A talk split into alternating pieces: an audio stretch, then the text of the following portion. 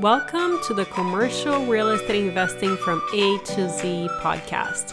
I'm your host, Steph Boldrini. We provide straightforward information by bringing excellent guests with real world experience in all topics related to commercial real estate investing.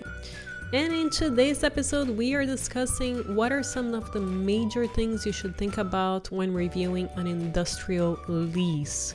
We are chatting with Chad Griffiths. He is an industrial investor and expert. He has been a broker for several years and an investor over the last few years, and he will share his knowledge with us. Here we go. Chad, thank you so much for joining us again. I cannot believe it's been a few months since we last spoke already. Feels like two weeks ago. That's crazy so how fast. Yeah, so the the year's just going by so quick, isn't it?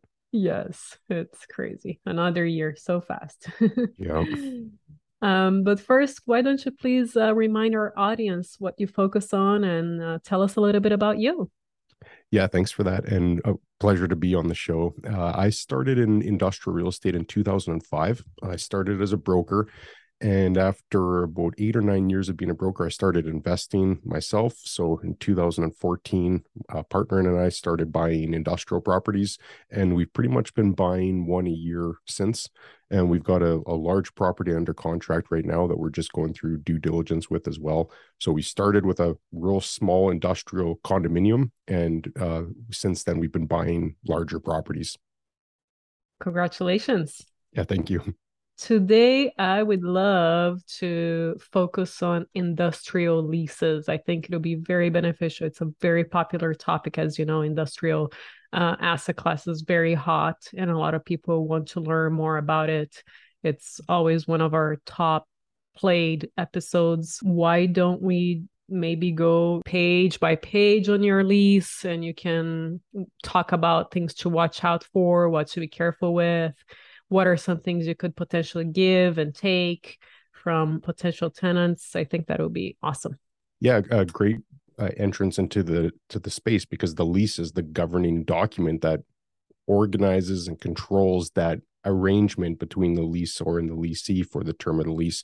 So I don't necessarily want to get into the deep weeds of it because there's a lot of legal nuance that gets put into a, a lease. And depending on whether it's a strong landlord or a strong tenant, will determine how that lease is favored. Uh, an example might be Amazon going and negotiating a, a lease with a local company, Amazon is going to heavily influence that lease process.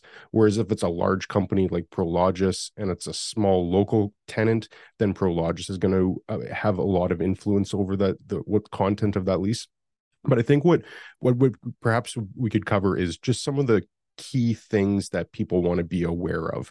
That at the very basics, a lease is going is going to spell out who the tenant is, who the landlord is, who the parties are, size of the space, when it commences, how long of a lease term it is, what the lease rate is going to be. And that can be a fixed rate for the duration of the lease, or it can be a lease that has predetermined escalations in it. So let's just use a quick 10 year lease as an example. It might start at $10 a square foot and go to $15 a square foot by the end of the term. What we're actually seeing quite common right now is a rent increase tied to some percentage. So it could be tied to CPI, or it can just be a percentage that's put in. I just did a lease actually uh, late last week, and it started at 850 a square foot and had two and a half percent yearly uh, escalations for a five year term. So we're starting to see that pretty common as well. I'd say once you start getting beyond the obvious terms of of what's in the lease, who the parties are, how long it's going to go for, what the rent is, then you're going to start getting into uh, provisions that deal with the operating costs or the additional rent, as it's sometimes called. So for those uh, just needing a quick refresher on it, leases are going to be structured. The majority of leases are going to be structured. I should preface uh, that they're triple net leases. So you'll have one lease that it'll say that this is the base amount that they pay. So again, that's the contract rent that they pay, base rent or net rent. And then the tenants also pay for their proportionate share of all the operating level expenses of the building. So that's property taxes, building insurance, common area maintenance, management fees. And that's always going to be an estimate. So the landlord will give the tenant an estimate on what it's going to be in advance. And then after all the year all the bills come in every year then they reconcile it. They either give the tenant a credit uh, if they charge too much or they invoice if there was not enough paid throughout the course of the year. That language is probably the most important thing uh, in my mind as a property owner myself is you want to have it very clear that the that any increases in those expenses can get passed through to the tenant if it's if that late language is vague or not very clearly explained and it, becomes contentious it might not be a big deal if it's a small lease, like if it's a 5,000 square foot lease and that discrepancy's a few thousand dollars, it might not be worth making an issue of. But you can imagine some of these big distribution centers are approaching a million square feet. If there's a small discrepancy in between how the landlord expected it to be and then what the tenant interpreted it at, that can be tens, hundreds of thousands, if not millions of dollars. So I would say that when you're working through a lease, whether it's through the eyes of a tenant or the eyes of the property owner, it's imperative that that language surrounding the uh, handling of property level expenses, and again, that's usually called operating costs or additional rent. The terminology varies all across North America. Like I've, I've heard people call triple net, double net, single net, fully net almost anything you can imagine, but it's all basically uh, relying on the same premise is that the tenants pay for their proportionate level of expenses and any increases. So that can be worded in like an indefinite amount of ways.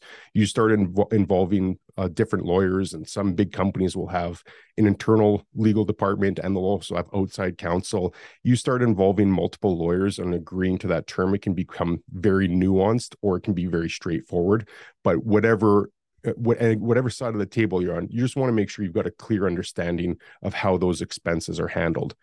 Uh, another one that I think is also really important are any options that a, it's usually going to be a tenant option that they have the unilateral ability to exercise. The most common one is a right to renew. What what I always remind people of is that that is a that's a tenant benefit. Having an option to renew is solely for the tenant because if the landlord looks at it through the lens of yes, you always want your tenants to renew, but that could prohibit you from expanding a neighboring tenant. It could prohibit uh, selling the building. Uh, there's all sorts of reasons on how an option to renew can actually be a detriment to the landlord. So look at that as a tenant inducement. Given an option to renew is a tenant inducement that you're giving them. It can be treated differently as a tenant improvement allowance or free rent or or any other inducement, but it's still an inducement nonetheless. It's a tenant favored option to renew. So look to see if there are any uh, any options and look to see what the language is on that. I've seen leases that were structured that there's an option to renew at a predetermined amount. So it could be going back to that example of the lease I just did last week. If let's just say hypothetically that both parties agreed that it's a five-year lease at 850 a square foot, escalating at some amount, they could in theory agree to fix the renewal rate. So, and this happens in with tenants that have a lot of influence is they'll say the renewal rate shall be no higher than X. So in that scenario, it might be the renewal rate might be no higher than 950 a square foot. And that's that's fine if both of those parties agree to it. But if that landlord then goes and sells that property and a new owner comes in thinking that they can raise the rates to market, they might be handcuffed if there is actually a, a ceiling on what they can raise it.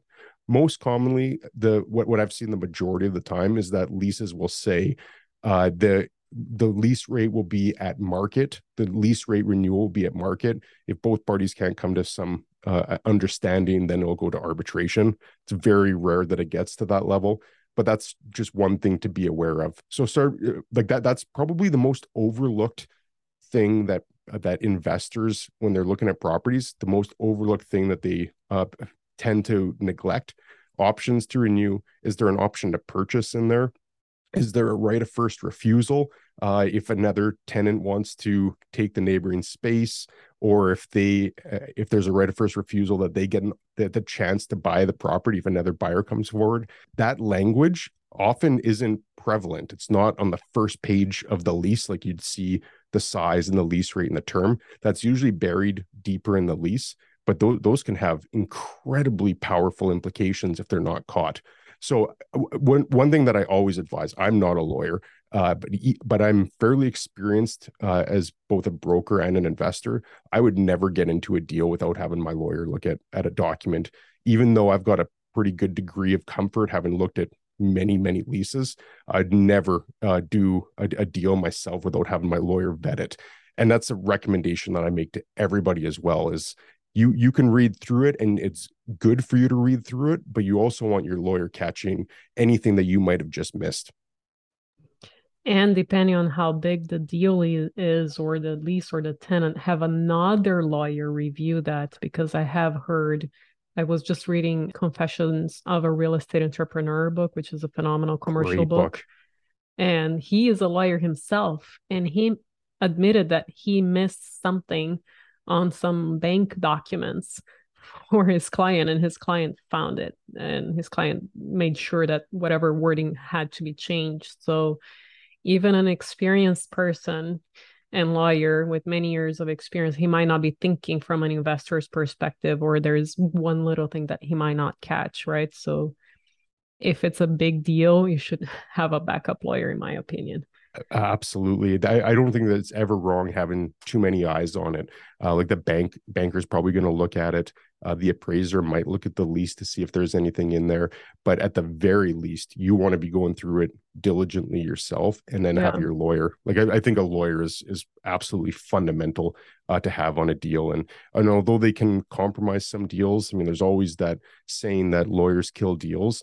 Uh, I, I I I err on the side that if, if they're killing deals, they probably should have killed the deal. There's probably something that wasn't uh, above par on there, or there was that term. There could have been that right of first refusal that nobody else caught. So is at the risk that a lawyer might jeopardize a deal, I think that the benefit that they bring far exceeds that risk. Mm-hmm. Absolutely. And like you were saying, you yourself should always read all of the documents. And that's another thing that he covered in that book that somebody went bankrupt because of uh, one technicality on one of his um, developments that he did not read and he let his lawyer uh, read because it was, I don't know, 100 page or something like that.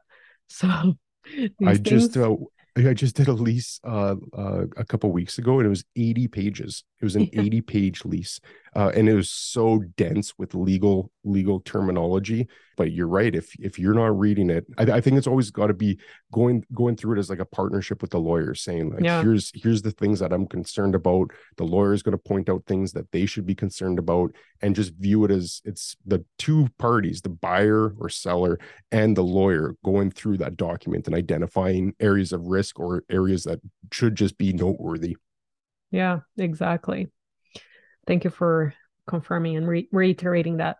And I also want to also highlight a couple of things that you mentioned on making sure that when your expenses increase that whoever the tenant is they're also going to be responsible for that increase. I have highlighted this many times but it's worth highlighting until it really is ingrained in everybody's mind with regards to taxes so when somebody buys a new property in some states, at least here in the US, the old taxes are not based on the uh, current assessed value. They're based on what the owner had purchased many years ago with a very small increase. And so that's going to be a huge difference. And if that is not in the lease on the triple net that the tenant will pay for this new tax increase, that can be a deal breaker and also making sure that that tenant can afford this increase before you buy this property. Really really really important and that varies by state. In california that is the, the case for example. Another thing i'm curious about with the inflation going on right now is two and a half really a good increase every year and i know some leases are every five years. How do you prevent that when high inflation is happening right now. Yeah, and that is the topic of the day. Is where I, think it was eight point three percent uh, in the U.S. The, the latest CPI numbers, and that follows a series of of increases that were all in that around that eight percent range. So it it is a, a topic that's very on the mind of landlords right now. And in some ultra hot markets, they're not even committing to longer term leases because they think that they can get more upside by doing shorter, called like a one to three year lease and then realizing that after three years they can get much bigger of, of an increase. It would be difficult going to a company uh, like Amazon uh, as an example and saying your rent starts at $10 a square foot, but we're going to have 8% uh, increases in there every year. That that's going to be tough for them to agree to. And and I suspect that there will be landlords out there that that will just say we'd love to have that covenant. We don't think inflation is going to be 8% for the next 3 years. It might be that for the next several months, but it sh- it should normalize. I, I mean if it doesn't normalize, I think the the trade-off is that the the feds are just going to keep raising interest rates so i, I think that there's a, a, solid commitment at that fed fed level that has gone from saying there isn't any inflation to the inflation's transitory to inflation is temporary to inflation is finally here to we, we don't have any control over inflation i think that they're yeah. now realizing that they have to keep uh, the pressure on this to avoid having like several months more of this high inflation. So I think interest rates are going to keep increasing until those numbers normalize. So I don't think that there's many landlords out there that are that are saying let's ask for 8% increases in line with CPI as much as they're just saying that this should normalize but the trade-off is that some landlords are just saying we'll take a, a short-term deal right now uh, and we'll look to see what the lease rates are in a couple of years oh, in my mind there's always that trade-off do you want to have the risk that in two or three years that perhaps the economy softens and we go into a deeper recession than anybody expects and then you're in a position where you might lose your tenant to another building versus having that ability to realize upside potential I mm-hmm. steer more on the side of I like the stability of knowing that I've got tenants that are going to be in there for some amount of time. And if I leave a little bit on the table, then that's that's the price of having peace of mind that the tenants are going to be there. Some landlords, especially institutional landlords, they might not take that same approach because it doesn't hit their pocketbook the same way if they lose a, a big tenant as it would for me. Everybody's going to approach it somewhat differently. Yeah. Whatever is important to you. Exactly. This is awesome, Chad. Is there anything else with regards to leases, industrial leases that people should really be mindful of for their investments? I, I think just going back to that original point, just make sure that you understand all the the little details. Uh, even insurance could be another one that becomes uh, a little bit more contentious. It varies market to market, but it used to be common uh, in my market that it was tenants had to have $2 million worth of insurance. And now almost every landlord has increased that to $5 million of insurance. And there'll be markets where I'm sure it's even higher for where prices are higher, but just making, making sure that that that insurance provision is correct. You're involving your insurance agent or whoever you use in that but it's a lease really should be viewed as a document where a number of people have input into it. Uh, and the accountant might want to have input onto how some of these costs are handled. Your lawyer definitely needs to be involved in it. Your insurance broker is another one.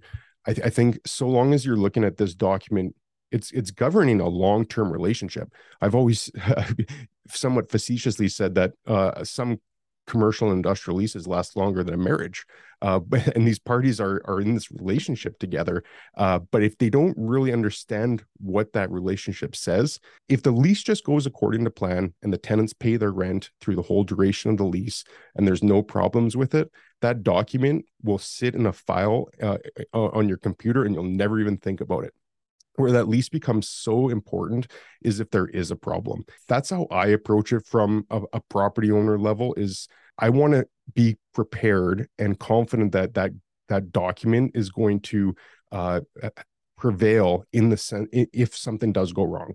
You're always hoping that nothing does go wrong, but that's why we have insurance. That's why you have a lease. What happens if the tenant stops paying rent? What are your rights of remedy? Uh, there's there's all sorts of things that have to go in there if something goes wrong. And that's that's perhaps one way to look at that document is the emergency guide on what you can do if something bad happens. If the lease goes according to plan you know what your rent is. You know that the, they're paying for any increases. You know that uh, that they're staying for some amount of time. If they have an option to renew there's language on when they have to give you notice. That's fine. You know all of that. And if the lease goes according to plan you'll maybe never look at that lease again But as soon as something goes wrong, there's a fire in the building, or we run into an uh, an epidemic where some tenants are forced to close down. Well, what what happens in those scenarios?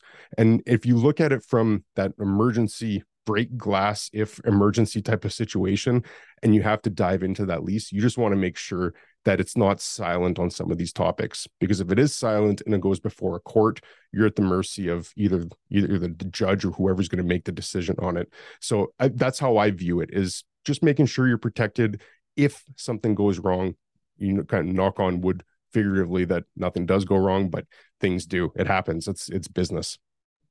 Exactly Wow, Chad, thank you so much for coming back and sharing your wisdom with us. I really appreciate it. How can our listeners get in touch with you? Uh, I love talking about this stuff. So I've got a, a, YouTube channel where I just talk about industrial real estate. So if they just uh, go and check that out, that's uh, probably the best. Uh, or I'm active on LinkedIn as well. So either YouTube or LinkedIn would be great. What is the name of your YouTube channel? It's just my uh, first last name, Chad Griffiths, uh, C R E. But if you just search industrial real estate on YouTube, I've, I've got a lot of content out there. So I'm sure you'll stumble across one of my videos. And we'll make sure to put that on their show notes. Thank you so much, Chad. I really appreciate your time. Yeah, great discussion, Steph. Thanks again for having me on. And if you haven't already, make sure to subscribe to our newsletter and join our real estate investment club. We will be sending our future syndications there.